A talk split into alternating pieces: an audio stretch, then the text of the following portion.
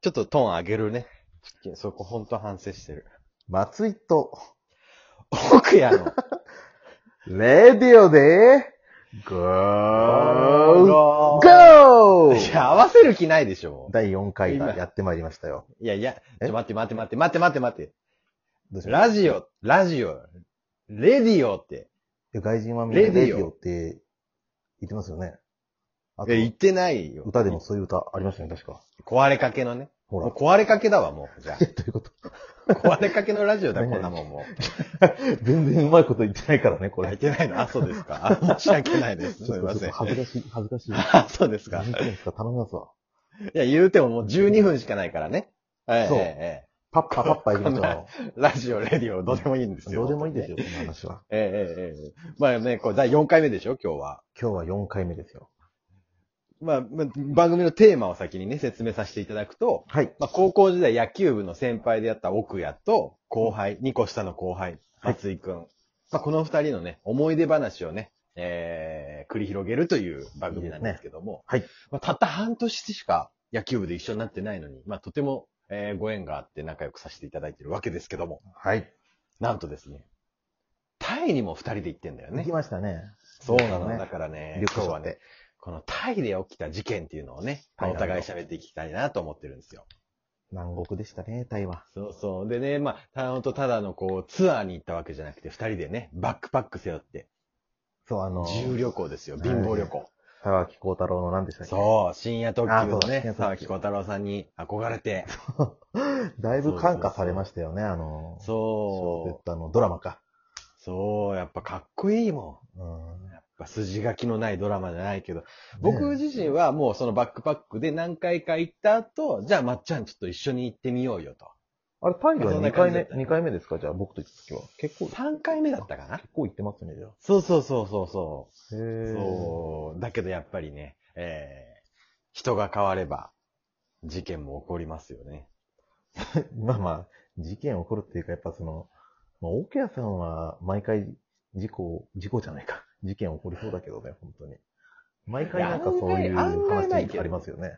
案外ないけど、もしかしたら歩いとる先々の後ろでいろんなことが起きてたかもしれそういうことですよない。 気づかず、気づかず日本に帰ってきただけ で。本当はめっちゃトラブルがあったかもしれん。でも絶対おかしいもん、オケさん。まあでも、それ、それでも気づいた話を今日はしよう。 まあまあまあ、トそラうブでルに気づすねい。た。そうそう。まあ、でも僕まっちゃんもいろいろうんありますねよ、あったわもけちでしょろん。はいね。だってあの、初めの1日2日は2人でいたけど、あとはもうね、単独そ行うそう動しそて、う。ね。あれ何週 ?1 週間ぐらいでしたっけ2週間ぐらいは2週間ぐらいか。 2週間追っはて、い最初の2日間はバンコクをね、2人で、そまあ、観光地だとかいろいろ行っうそう。そうでそて、まあ、3日目に別れて、えー、で合流したのがじゃあう。えーもう、 10日後10日後の何時のカオさんのこのセブンイレブンの前に集合うね、んみたいな、ちょっとおしゃれなそうね、当時はだって、携帯電話もない、ないというか、ホットメールそのね海外で通じない。そうそう。ネネットカフェみたいなね。えー、ホットメールでね、やり懐とかしいりを。ねえ、時代は変わりましたよ、本当に。携帯でやってるからね。すごいようね。ん。すごい。というところでね、まあ、お互い一人一人になったっていうところで、まあ、トラブルもあったと思うので。ああ、でもありましたね。うん。え、あれ別れて、僕は、とりあえず北に行ったんですよ、確か。北にね、山の方に行ったわけそよう。ね。で、はいはいはいあの第二の都市って言われてる、ああの、バンコクに続いての、チェンマイっていう、うあの、都市があったんですけど、ん、うんうんうんうん。とりあえずそこに行こうかなと思って、はいはい。僕、まあ行ったんですよ。新あれ奥谷さんはどっちに行寝ったの台特急だよね。あ、そう、寝台特急、そうそ寝台級特う。 急。結構遠かっったから、あの、うそうそう、寝台電車、電車、列車。た。そうだよ寝台ね。列車夜乗って朝に着くみたいな。そうそうそうそうそう。ね別にね、その寝台列車で特に事件はなかったですね。物盗まれたりとかはなくて。おーそうああまあ、初めて一人旅だけど、まあ、うん意外にスムーズに行けそうたと。そう。ただね、やっぱうん僕も警戒心強い方なんで、はいはあい。の、だいぶね、もう、みんなが敵だと思ってる感じでしたね、初めの頃は。うんうんうんだよそうでねも。そんな中、一応その、旅する上で、これはやりたいっていうのを決めてたんですよ。目的をねそ。うそうそう。で、チェンマイに行った時は、確かその、うんやっぱその、タイってその、あれなんですよ。拳銃を撃てるところがあるんですよ。知ってますああ、あの、うん。パパタヤにもあありりまますす。。あそあ、うそうそうそうで、それ、チうんェンマイにもあって、あって。うん、で、そこをちょっと行きたくて、で、まあ、チェンマイ着いたら、あの、うんとりあえずそこ行こうと思ってたんで、あの、着いたうんの朝かな。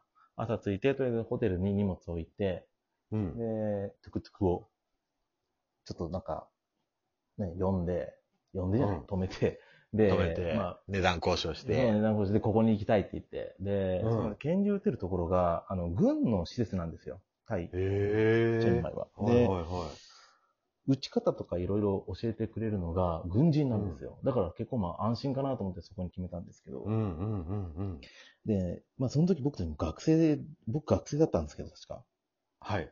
ね、あんまお金がなくてとにかおうほうほうく。ほう。で、拳銃撃つって、まあいろいろ話をその現地に行ってね、その銃撃てるところに行って、うんいくらだって言ったら結構高かったんですよ。なんかね、はいは十、何十発かあって1万円とかかな。い。嘘だ確か。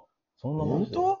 当まあ1万円5000円だったなえ。 5000円以上は必ずしました。で、いや、高えなと思って、ここんなもん、1000円、2000円で売ってるもんかと思ったから、あうん。のちょっと違いますわって言って、ちょっおとう安く売ってませんかって言われて、おうあなた方、じゃあ、あの、5発売っていいわっていう話になっうて、あお、の、すごい。そこのうん交渉したのは軍人じゃなくておばちゃんだったんですけど、ああ、そっかそそっうか。そうそうまったんじゃなくて。はいはいそはうそうそうで、まあ、あの、その人にお金渡して、で、軍人の人が来て、で、おばちゃんあが来そて、ういうあことねこの子あの5発ぐらい打たせてあげて、みたいな感じになったのかな。い。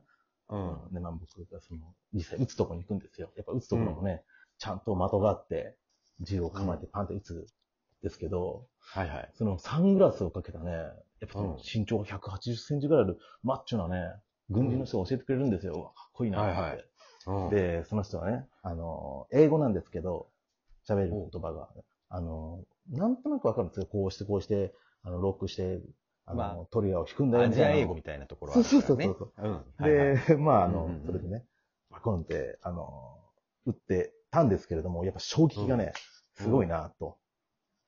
わかりますうん岡田打ったことあります銃。ある。あ ります結構ドカーンいますよパタね。ヤで打った。打ちましたいや、結構いった。ねうんでね、もう5発しかなかったんで、一発一発を噛み締めるように、あの、うん。やって教えてもらったんですけど、やっぱね、うん軍人の人も優しいかどうかわかんないですけれども、すごい真実にこの後ろからね、あの、覆いかぶかぶさるように、あの、やってくれるわけですよ。で、こうこう持ってなって、やっぱこう持っ微てと笑みの国タイだから。ね、言うから、んもう別に優しそいうんなだのかかなと思って。みんなね、でも、やけにね、 密着するんですわ。う。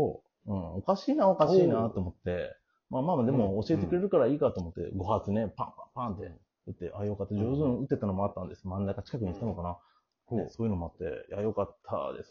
ありがとうございますって言って、まうんあ、センキュー、センキューみたいな感じで言ったんですけど、うん。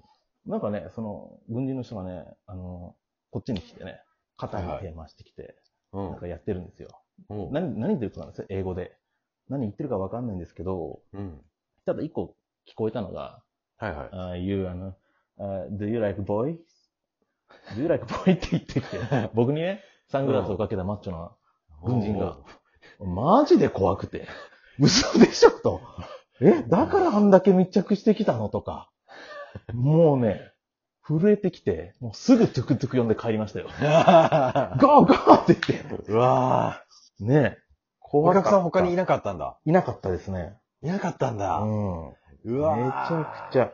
もう免罪のでもさ服着てるからね。軍事一応、筋は通してくれるわけだよね。しっかり。 do you like boy? って、もう、だって、筋変な話、そのまま何も質問もせずに、そのまままさぐられた可能性もあるわけだから。もう最悪ね。いや、ねね、そんな、国の施設じゃないのあそこきっと。まあ、そうなったらもう、まっちゃん銃撃つしかないけどな、もうその人にとって見たところで勝てるかどうかの相手でし たよ。体つきとか。銃持っててもか。うんでけえから、とに かく。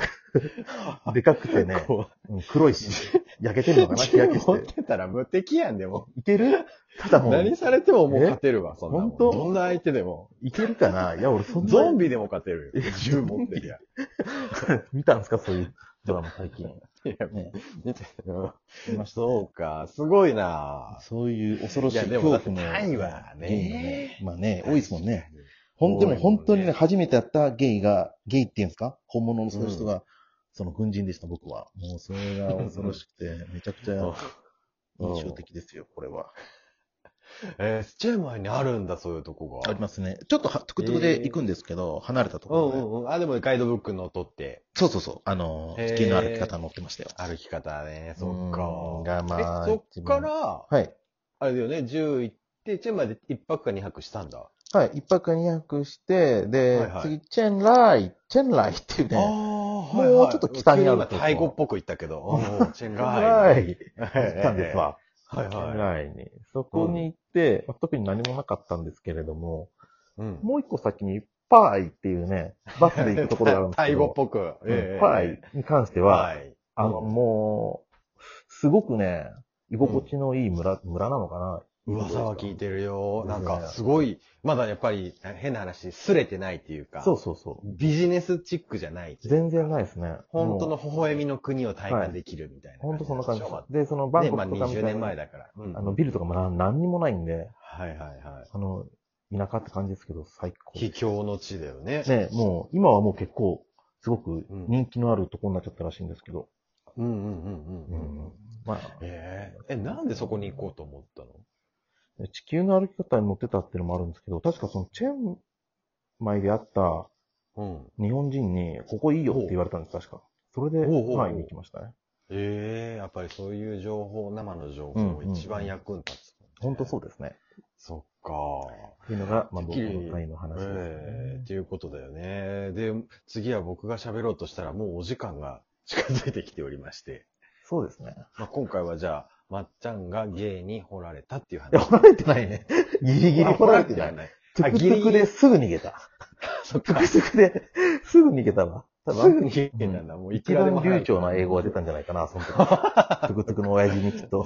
一番流暢に多多分。分人的がうん一。番英語が役に立つということで、またお時間になりましたので、お会いしましょう